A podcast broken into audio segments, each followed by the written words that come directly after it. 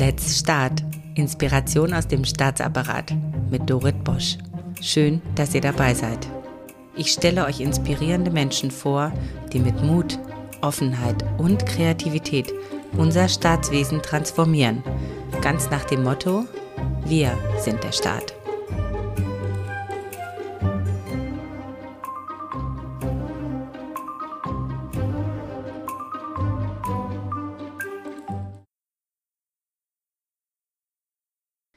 Sophie Palka ist 32 Jahre alt, eine super ausgebildete Juristin, sportlich, vielseitig, gut gelaunt, interessiert, motiviert und arbeitet seit zweieinhalb Jahren als Dozentin für Recht an der Hochschule des Bundes, Fachbereich Bundespolizei.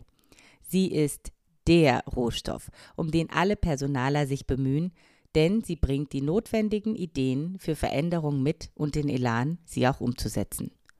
Und gleichzeitig sind diese Menschen in hierarchischen Strukturen wohl am allerschwierigsten zu integrieren.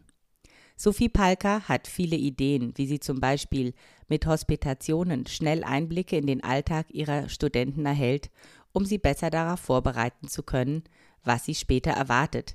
Sie hat ein Lehrbuch geschrieben zu Einsatzrecht in der Bundespolizei oder sie hat auch Ideen, wie Frauen sich besser zusammentun können, um ihre spezifischen Bedürfnisse klarer zu adressieren.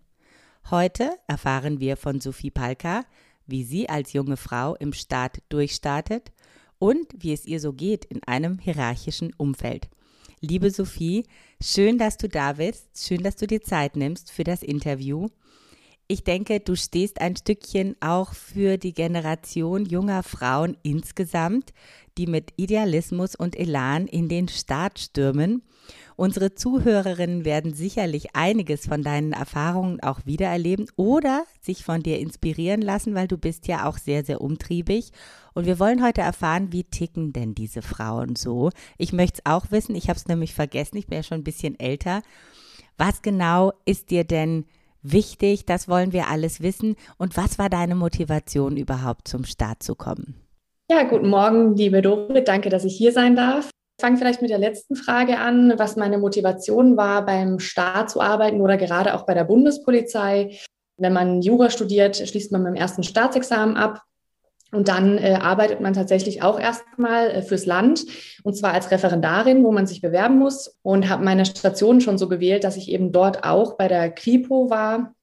Und das hat mir super viel Spaß gebracht. Da habe ich schon viele Eindrücke mitnehmen können und äh, beim Strafverteidiger habe ich dann gelernt, dass nicht immer alles so gut läuft bei der Polizei, dass da auch mal Fehlentscheidungen getroffen werden und Straftäter dann nicht entsprechend ähm, ja, bestraft werden können, weil Fehler passiert sind und Beweise nicht verwertbar waren. Und ganz ursprünglich wollte ich tatsächlich mal auf Lehramt studieren, so dass sich da irgendwie das Ganze gebildet hat, als ich die, das Stellenangebot der Bundespolizei gesehen habe. Wir suchen Dozenten.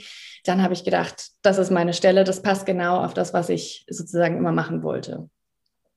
Und warum Polizei? Also das dringt ja so ein bisschen durch, das kriminelle Milieu, Täter, Opfer, gut, böse. Ist es das, was dich so gereizt hat oder ging es tatsächlich so eine Liebe zum Staat, das Dienen, das hatten wir ja schon in unterschiedlicher Weise hier bei unseren Gästen. Was war deine spezifische Motivation? Genau, also es gibt da ja zwei Ansichten. Also als ich beim Strafverteidiger war, hatte ich gedacht, puh, ja, also ich finde schon, dass jeder eine Verteidigung verdient hat, ne? auch wenn man dann mal sagt, ja, zum Beispiel Kinderschänder und so, die gehören einfach nur äh, umgebracht oder die sind nicht mehr lebenswert. Und das finde ich halt nicht. Äh, so blöd es vielleicht für manche auch klingen mag, aber da stehen die Grundrechte zu sehr im Vordergrund. Die nimmt man im Jurastudium, glaube ich, zu lange durch. Ähm, und dann hat man sich gefragt, auf welche Seite möchte man denn stehen? Eher auf der Seite dann der Straftäter, dass sie auch ein Fair Trial bekommen, also ein faires Verfahren oder eben eher auf der Seite des Staates zu gucken, dass da alles rund läuft. Und irgendwie hat mich das mehr angelacht. Und natürlich der Klassiker, die Sicherheit, wenn man für den Staat arbeitet. Äh, das merkt man ja jetzt gerade auch in Corona. Ich würde behaupten, uns, die für den Staat oder dem Staat dienen, uns geht es immer noch gut, im Gegensatz zu denen, die vielleicht ähm, eher in der Wirtschaft arbeiten. Ja, das ist richtig. Sophie, das sehe ich genauso schön, dass du das auch nochmal erwähnst. Du hast auch ein Lehrbuch geschrieben zum Thema Einsatzrecht in der Bundespolizei. Was hat dich denn dazu motiviert und wie kommt das an bei den Studenten? Also ich kam nicht von alleine auf die Idee, jetzt einfach ein Lehrbuch zu schreiben, sondern ich habe eine Reihe von äh, Büchern fortgesetzt von einer Kollegin, einem Kollegen von Frau Borsdorf und Herrn Kastner. Die haben Einsatzrecht Modulwissen 1 bis 3 geschrieben. Und dann wurde ich gefragt, ob ich nicht Lust hätte, Modulwissen Einsatzrecht 4 zu schreiben ähm, und habe dann auch zwei Kollegen mit mir äh, zur Seite genommen, mit denen ich das Ganze geschrieben habe. Und es hat super viel Spaß gebracht, äh, einfach mal was anderes wieder zu machen, ein bisschen wissenschaftlicher zu arbeiten, im Gegensatz dann zu immer nur, sage ich mal, im Hörsaal zu stehen und zu unterrichten. Ja, und wie kommt das Buch bei den Studierenden an? Also ich mache selber nicht so proaktiv Werbung für das Buch, äh, sondern die finden selber heraus, dass es eben dieses Buch parallel zum Studium gibt, was total schön ist. Und ähm, wenn dann wirklich sich auch mal ein Studi meldet und sagt, ja, Frau Palker, das liest sich total toll und einfach und das ist meine leichte Kost und ganz angenehm zu lesen und bringt auch was, das ist Ihr Unterricht zusammengefasst, dann ist das irgendwie äh, eine schöne Rückmeldung, die man dann bekommt. Also vielen Dank, Sophie, dass du hier eine Ausnahme machst. Wir sind ja auch ein Podcast für Helden des Arbeitsalltags. Und dazu gehörst du jetzt auch, liebe Sophie. Du wirst im Kreise der Helden aufgenommen. Diese Helden vollbringen einfach Dinge, für die andere Menschen sich nicht die Zeit nehmen können oder wollen. Und ich finde, es gehört definitiv auf die Bühne, wenn jemand so etwas in seiner Freizeit schreibt und anderen damit hilft. Also großartig, dass du es gemacht hast und dafür nehmen wir uns jetzt auch die Zeit. Was unser Titel angeht heute, mit weiblichem, jungem Elan den Start durchstarten.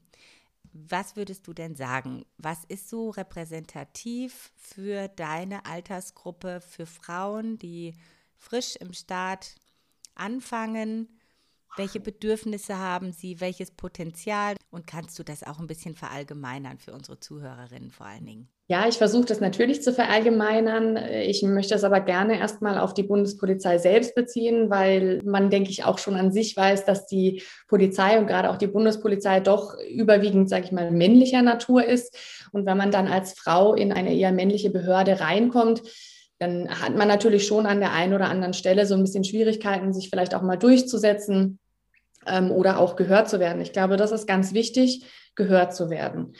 Ähm, dass man ähm, den Ideen, die man vielleicht mitbringt, auch eine Chance gibt, sich durchsetzen zu können oder zumindest, dass man die mal durchdenkt man bringt garantiert auch frischen Wind mit äh, in so eine Behörde dann. Äh, man stößt aber schon das ein oder andere Mal natürlich dann auf Widerstand und muss gucken, ähm, ist der Widerstand zu Recht da oder ist es irgendwas, wo, wogegen man sich vielleicht durchsetzen kann? Ja, weil man manchmal natürlich sich auch anhören muss, ja, wieso, das Alte hat sich doch bewährt, warum sollen wir das jetzt anders machen? Und ähm, da finde ich, ist manchmal schwierig, sich dann durchzusetzen. Das ist richtig. Also in der Arbeit, die ich jetzt als äh, Transformationscoach mache, stelle ich auch immer fest, die altbewährten Wege sind so wie die gut sichtbaren Schneisen in einem Dschungel. Da sind schon viele durchgelaufen. Die Wege sind gut sichtbar.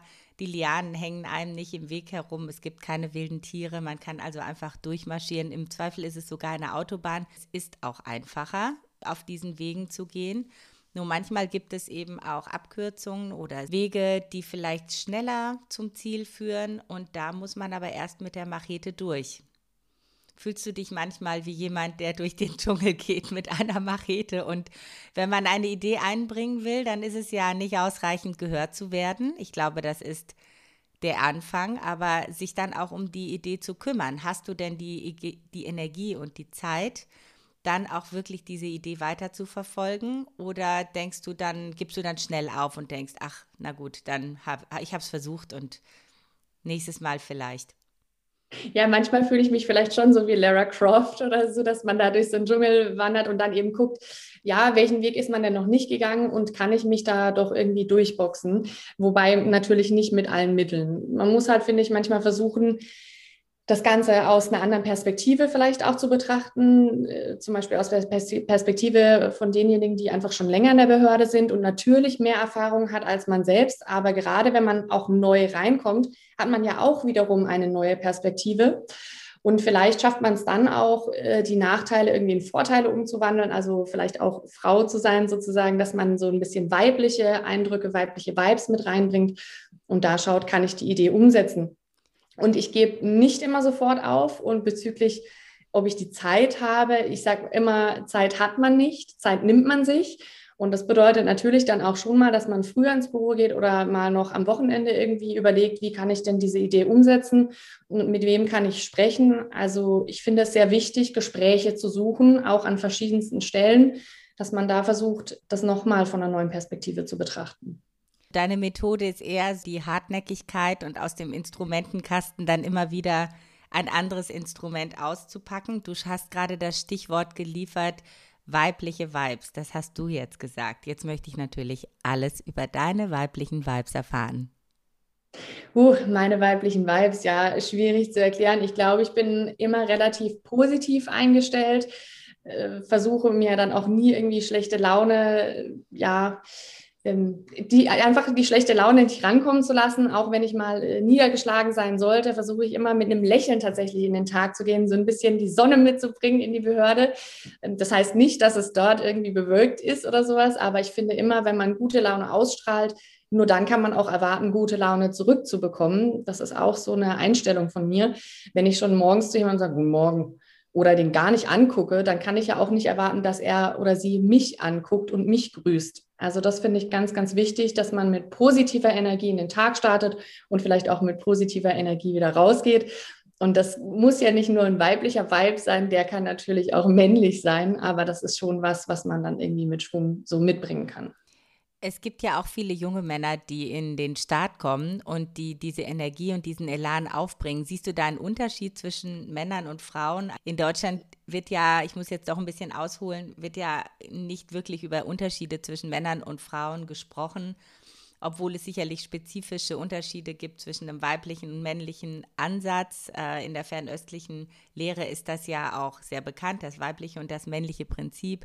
Hier sind wir sehr auf Individualität aus, auch durch die durch die Gender-Debatte. Wenn wir das jetzt alles mal anerkennen, also wir sind natürlich alle erstmal individuell, Männer und Frauen und nicht jeder Mann ist äh, männlich und jede Frau ist weiblich, sondern wir können auch gemischt sein. Also all das berücksichtigen wir jetzt erstmal Siehst du trotzdem, das wäre meine Frage an dich, hier auch spezifische Bedürfnisse der jungen Frauen, wie du sie jetzt auch repräsentierst im Staat und spezifisches Potenzial? Also ich denke da gerade auch an die Anwärter und Anwärterinnen bei uns, die zum Studium zur Hochschule in Lübeck kommen und äh, betrachte die jetzt gerade mal gedanklich, also Männlein und Weiblein, weil du ja sagtest, wenn da welche mit neuen Ideen kommen, genauso wie auch Kollegen und Kolleginnen. Ne? Und ich glaube, dass es manchmal Frauen schon schwerer haben, sich durchzusetzen als Männer. Ich glaube, dass männliche Ideen schneller und eher gehört werden, weil es eben auch noch eine relativ männliche Behörde ist. Nichtsdestotrotz haben wir zum Beispiel auch Jahrgangssprecherinnen, also weibliche immer. Und ich habe auch Lehrgruppen, wo ich wirklich zwei äh, Lehrgruppensprecherinnen habe, also die Stellvertreterin auch weiblich ist. Das finde ich dann total witzig weil pro Lehrgruppe ja irgendwie nur drei bis fünf Mädels vorhanden sind bei 25 Personen. Bezüglich der Kolleginnen und Kollegen, männlich-weiblich, sehe ich da Unterschiede. Hm, ich glaube nicht. Ich habe manchmal den Eindruck, dass Frauen schon von Anfang an das Gefühl haben, energischer vorgehen zu müssen. Also manche bringen halt so ein bisschen mehr ja, äh, Energie so in die Sache rein oder gehen da vielleicht ein bisschen dann falsch ran, finde ich. Da können Männer äh, ruhiger rangehen, habe ich den Eindruck einfach. Ja, also das Thema Gelassenheit, entspannt sein, gute Laune haben, als totalen Gamechanger, wenn man Transformation und Ideen einbringt, ist Transformation betreibt, haben wir auch in diesem Podcast schon vielfach gehört. Deswegen ist das auch so ein roter Faden, der sich durchzieht. Ich freue mich, dass du das auch so beobachtet hast. Ist auch meine Erfahrung als, als Hitzkopf, der ich mal war. Und ich war ganz anders. Ich wollte auch mit dem Kopf durch die Wand und zwar sofort. Und das hat mir kein Glück eingebracht. Und äh, wenn man seine Strategie da auch ändert, weil man sagt, ich möchte aber gerne zum Ziel kommen, dann ist das, was du gerade schilderst, durchaus eine bewährte Methode. Und das ist etwas, was wir auch alle lernen müssen, glaube ich. Du sprichst ja auch stark an, dass Frauen sich äh, vernetzen sollen. Auch in Behörden, gerade dann, wenn sie in einem männlich geprägten Umfeld sind. Und ich kann dir bestätigen, es ist nicht nur in der Bundespolizei männlich geprägt. Ich war in sehr vielen Behörden. Wir sind insgesamt eine männlich geprägte Gesellschaft, wenn es um Entscheidungsträger geht. Das ist, das ist einfach so, trotz Kanzlerin und allem. Das ist auch meine Beobachtung. Nun organisieren sich ja auch viele Frauen schon und meine Erfahrung ist, es wird dann oft über Vereinbarkeitsfragen gesprochen. Das ist vielleicht für Frauen, junge Frauen, die am Anfang ihrer Karriere stehen und keine Kinder haben, nicht ganz so relevant. Wie ist deine Beobachtung und was würdest du dir vom Austausch wünschen? Ja, ich muss auch sagen, ich habe tatsächlich mehr männliche Kollegen als weibliche Kolleginnen. Wenn ich auch darüber nachdenke, Wer Kinder zu Hause hat, sind das auch eher die männlichen Kollegen bei mir. Und ähm, da läuft das, glaube ich, soweit ganz gut, was auch gerade die Work-Life-Balance betrifft. Was würde ich mir wünschen? Ich, manchmal würde ich mir schon wünschen, dass Frauen sich mehr austauschen würden untereinander, damit man gucken kann, geht es vielleicht anderen auch so, dass sie mal auf Widerstand stoßen, der eigentlich nicht da wäre, wenn man zum Beispiel männlich wäre. Das wäre schon schön. Ich bin jetzt da noch nicht, sage ich mal, oder ich habe da noch nicht solche Probleme gehabt. Ähm, das ein oder andere Gespräch, wo man mal das Gefühl hat, uh, okay, das war jetzt so ein Spruch, den hätte man vielleicht mal sein lassen können, also von der anderen Seite aus äh, gegen das weibliche Geschlecht. Und dann versucht man das immer so ein bisschen ja, da, darauf cool zu reagieren und das hinwegzulächeln. Manchmal denkt man sich im Nachgang, ja, da hättest du jetzt auch mal sagen können, hm, das war vielleicht jetzt nicht so ganz okay, was du zu mir gesagt hast. Ähm, aber so ganz erhebliche Schwierigkeiten oder Probleme sehe ich da nicht. Der Austausch darüber, wie andere Frauen damit umgehen, ihre Ideen einzubringen, ihre Bedürfnisse zu adressieren, das würdest du dir mehr wünschen.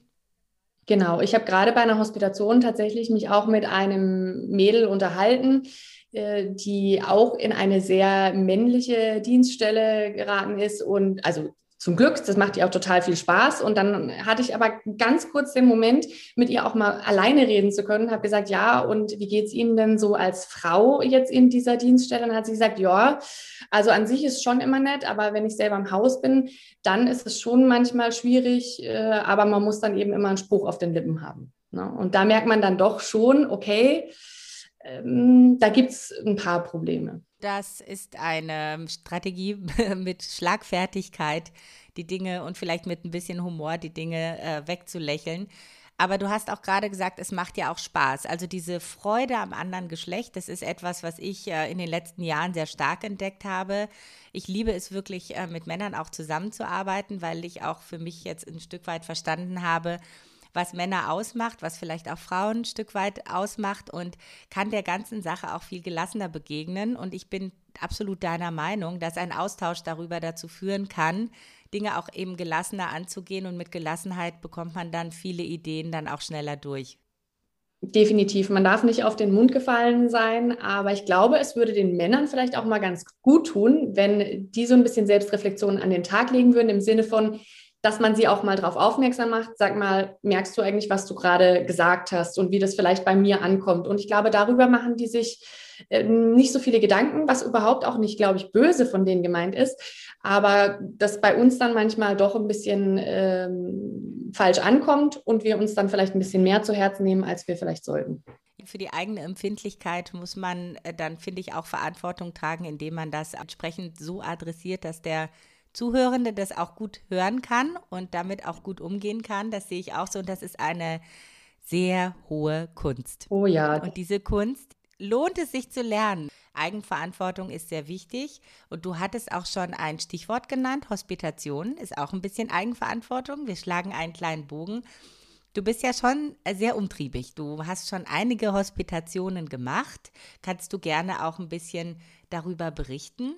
Also ich mache sehr gerne Hospitationen und auch gerne viel. Natürlich ist das in Corona-Zeiten etwas eingeschlafen, weil dann Dienstreisen einfach auch nicht mehr so zu Recht äh, erwünscht waren und nicht so gerne gesehen waren. Aber als ich angefangen habe bei der Bundespolizei, kam auch die Frage auf im Bewerbungsgespräch, da erinnere ich mich gut dran.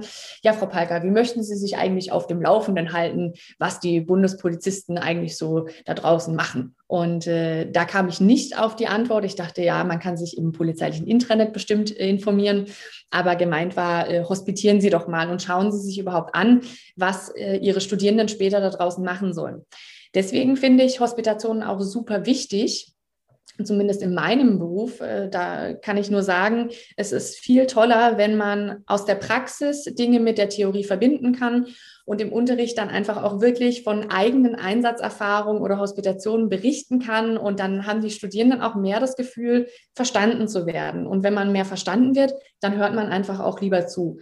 Ja, ich habe äh, super viele hospitiert, ob das jetzt der Flughafen in Hamburg war oder der Bahnhof auch in Hamburg. Bundespolizei See habe ich mir angeschaut in Neustadt. Ähm, ich war aber genauso gut auch außerhalb der Bundespolizei unterwegs beim BKA in Wiesbaden und Berlin, weil die Bundespolizei und das BKA ab und an ja auch durchaus zusammenarbeiten. Und auch vielleicht, um zu sehen, ähm, wie gehen die unterschiedlich vor oder was ist der Bereich des BKAs, was ist der Bereich der Bundespolizei und wo sind Schnittmengen. Ähm, ich war aber genauso auch in der Rechtsmedizin in der Charité in Berlin, um vielleicht auch mal die Berührung, sage ich mal, mit Toten zu haben, im Sinne von unsere Studierenden werden später auch mal vielleicht leider ähm, zu Bahnleichen hinzugezogen. Und wir hatten da auch äh, wirklich, äh, als ich da zwei Tage hospitiert hatte, auch eine Bahnleiche da. Und ich kann sagen, das ist nicht schön. Ne? Das nimmt man dann schon irgendwie mit so in sein Leben und wie geht man damit um, wie verarbeitet man das. Wobei ich sagen muss, in der Charité, da geht man sehr viel mit Humor an die Dinge ran, weil ich glaube, anders könnte man da gar nicht auch jeden Tag dann arbeiten, wenn man jeden Tag mit Toten verbringen muss. Du bist eher auf ein sehr wohlwollendes Umfeld gestoßen, was Hospitationen angeht. Dort wird es sehr gefördert. Es ist einfach. Einfach, ja, also ich merke schon, dass je mehr man eben auch hospitiert oder mit anderen ähm, sich austauscht, wir haben ja auch Kolleginnen und Kollegen, die nur für ein halbes Jahr zu uns zur Hochschule kommen und die dann auch sagen, ja Mensch, komm doch mal vorbei und schau dir an, was wir so machen. Und so kann man äh, tatsächlich neue Freundschaften auch knüpfen. Das ist total schön, dass ich auch jetzt Privatkontakt zu einigen habe, bei denen ich schon hospitiert habe und was ich auch gemerkt habe, gerade auch so bei Wohnungsdurchsuchungen mit Haftbefehlen und so, da trifft man A, mal auf ehemalige Studierende wieder, die sagen, ach Mensch, Frau Palker, was machen Sie denn hier? Schön, dass Sie mal vorbeikommen und gucken, was wir so machen. Und B, man trifft auf die, die einen natürlich noch nicht kennen und sagen, ach, das ist aber cool, dass mal eine Dozentin kommt und sich anschaut, was wir hier wirklich machen.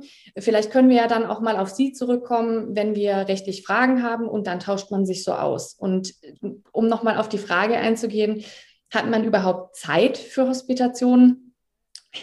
da kommt wieder der Spruch, ne, äh, von wegen Zeit hat man nicht, Zeit nimmt man sich. Und das ist dann schon so, dass mein Stundenplan dann komprimierter wird. Das heißt, ganz viele Unterrichte an zwei oder drei Tagen hintereinander, sodass ich dann vielleicht Donnerstag, Freitag Luft habe und da hospitieren kann. Das bedeutet aber automatisch, dass meine Woche für mich voller wird. Und natürlich bedeutet es auch immer, dass man reist, ein bisschen im Zug sitzt, da kann man arbeiten, aber wenn man dann beim Einsatz ist, kann man logischerweise nicht parallel noch irgendwie erreichbar sein. Das finde ich jetzt interessant, was du sagst. Also habe ich das richtig verstanden? Du hospitierst parallel. Also du machst einerseits deinen Job als Dozentin und andererseits bist du in der Hospitation, also drei Tage, zwei Tage die Woche beispielsweise. Zum Beispiel, das wäre eine Option. Oder ich mache das dann, wenn schriftliche Prüfungen anstehen. Das ähm, eignet sich auch besonders gut, weil in den schriftlichen Prüfungen sind wir Dozenten nicht anwesend als Aufsichtskräfte, damit wir eben auch niemanden bevorzugen oder benachteiligen können und gehe dann hospitieren. Davon habe ich noch nie gehört. Das finde ich eine ganz tolle Idee, weil ich kenne das nur so, dass ich dann für mehrere Wochen oder Monate ganz rausgehe aus meinem Job. Und das ist natürlich dann auch schwierig. Und nicht, dass ich das parallel mache. Das finde ich sehr attraktiv und eine ganz tolle Idee. Nehmen wir jetzt mal mit. Genau, vielleicht eine neue Idee, frischer Wind wieder reingebracht. Ja, wunderbar. Also siehst du, da hat sich der Austausch schon mal gelohnt. Wie gehst du denn eigentlich damit um, wenn du mal mit einer Idee nicht durchkommst? Da bracht sich ja auch manchmal Frustration breit. Du hast ja eingangs schon ein bisschen davon erzählt. Was machst du dann, um deine gute Laune wiederzukriegen? Also erstmal äh, fühlt man sich natürlich schon vor den Kopf gestoßen. Ich kann jetzt nicht behaupten, dass ich dann da noch lächelnd stehe und mir so denke, ja, okay, super, kein Problem, sondern man äh, nimmt sich dann schon, glaube ich, erstmal raus oder zurück, also zieht sich zurück, so mache ich das und äh, dann stecke ich meinen Kopf aber auch nicht in Unterlagen, sondern wie du eingangs auch äh, in deiner Vorstellung gesagt hast, ich mache gerne Sport und ich gehe dann wirklich entweder raus auf unseren Sportplatz und mache ein Workout oder gehe ins Fitnessstudio, mache dann die Musik an und dann wird erstmal ein bisschen Sport gemacht, um diese Energie oder den Frust vielleicht rauszulassen. Und dann beschäftigt mich das aber schon abends noch, ne? so beim Essen äh, und dann überlege ich nochmal und dann finde ich, sollte man halt auch anfangen, sich selbst zu reflektieren, zu gucken, war die Idee wirklich so gut oder sind, haben die anderen vielleicht recht mit ihrer Kritik? Was könnte man vielleicht an der Idee ändern oder umstellen, um das der Kritik anzupassen? Und dann würde ich aber schon sagen, versuche ich am nächsten Tag nochmal die Gespräche zu suchen mit den Personen, die betroffen sind, um das nochmal durchzusprechen, um vielleicht auch von meiner Seite aus ein größeres Verständnis dafür zu bekommen. Und dann kann ich aber schon wieder erhobenen Hauptes durch den Flur laufen und sagen, okay, jetzt gibt es wieder neue Energie, wo habe ich denn neue Ideen und kann nochmal ansetzen. Das gefällt mir gut, dass du erstmal mit dir in Klausur gehst und dich nochmal reflektierst, weil das ist ja auch unsere Verantwortung, wenn man eine Idee hat, etwas Neues in die Welt bringt, muss man erstmal in sich prüfen, ob das alles so gut ist. Und danach aber den Austausch suchst, um zu sehen, wie du deine Idee vielleicht verbessern kannst, um sie dann doch anzubringen. Du hast eingangs gesagt, dir ist es so wichtig, gehört zu werden. Und in diesem Fall hörst du dich ja auch. Also du hörst dir erstmal selber zu, aber du hörst eben deinen Kolleginnen und Kollegen auch zu. Und dieses gehört werden ist so wichtig. Ich glaube, das ist gar nicht spezifisch für Frauen. Vielleicht ist es für uns ein bisschen schwieriger, dass wir uns gehört fühlen und vielleicht auch mehr dafür tun müssen, um uns gehört zu fühlen es ist auch wichtig, wenn man als neuer Bundespolizist in die Bundespolizei kommt, als Student, wie gibst du denn eigentlich den Rekruten das Gefühl, gehört zu werden? Weil schließlich ist es ja die erste Erfahrung, die sie machen, wenn sie in diese Organisation kommen. Und es sollte ja eine gute sein im positiven Sinne. Ja, definitiv. Gehört werden ist ganz wichtig, auch für unsere Studierenden. Das würde ich so unterschreiben. Man kann vielleicht als bestes Beispiel den jetzigen Studienjahrgang nennen, der nämlich im Frühjahr erstmal noch gar nicht an der Hochschule selbst war, sondern nur in der Fernlehre war.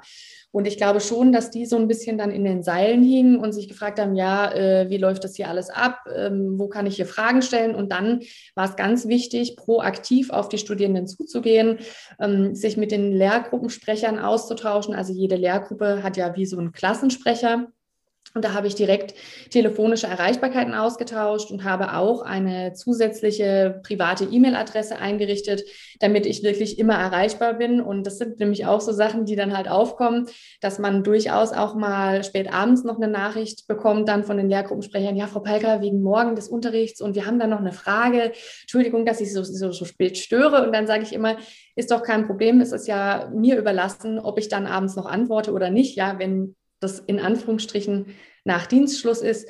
Und ähm, wir haben auch noch eine Internetplattform, wo wir Unterlagen austauschen und auch da kann man Nachrichten verschicken. Also ich glaube, äh, da bin ich ganz gut erreichbar für meine Studierenden. Also du bist ein Musterbeispiel für digitale Bildung. Deine Arbeitsweise übrigens ähnelt sehr stark dem äh, der Arbeitsweise von Herrn Stiller. Das war ein Schulleiter, den ich kürzlich interviewt habe. Und der handhabt das genauso. Also die Eltern dürfen sich auch noch spät abends an ihn wenden. Ihm gibt das Kraft. Er findet, das gibt ihm einen ganz engen Bezug und eine enge Bindung zu den Menschen, die ihm eine ganze Weile begleiten oder er sie begleiten darf. Und du machst das genauso. Finde ich wunderschön.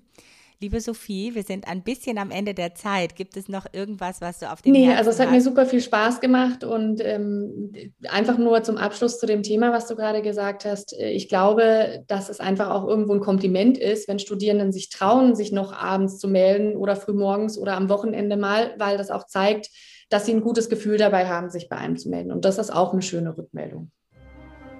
Wunderschön. Also ich kann es bestätigen, Sophie hat immer ein offenes Ohr und einen offenen Account. Meldet euch bei ihr, wenn ihr bei ihr studiert und hört diesen Podcast. Es lohnt sich. Danke, Danke Sophie. Mach's gut. Tschüss. Und das war es bei Let's Start, Inspiration aus dem Staatsapparat mit Dorit Bosch.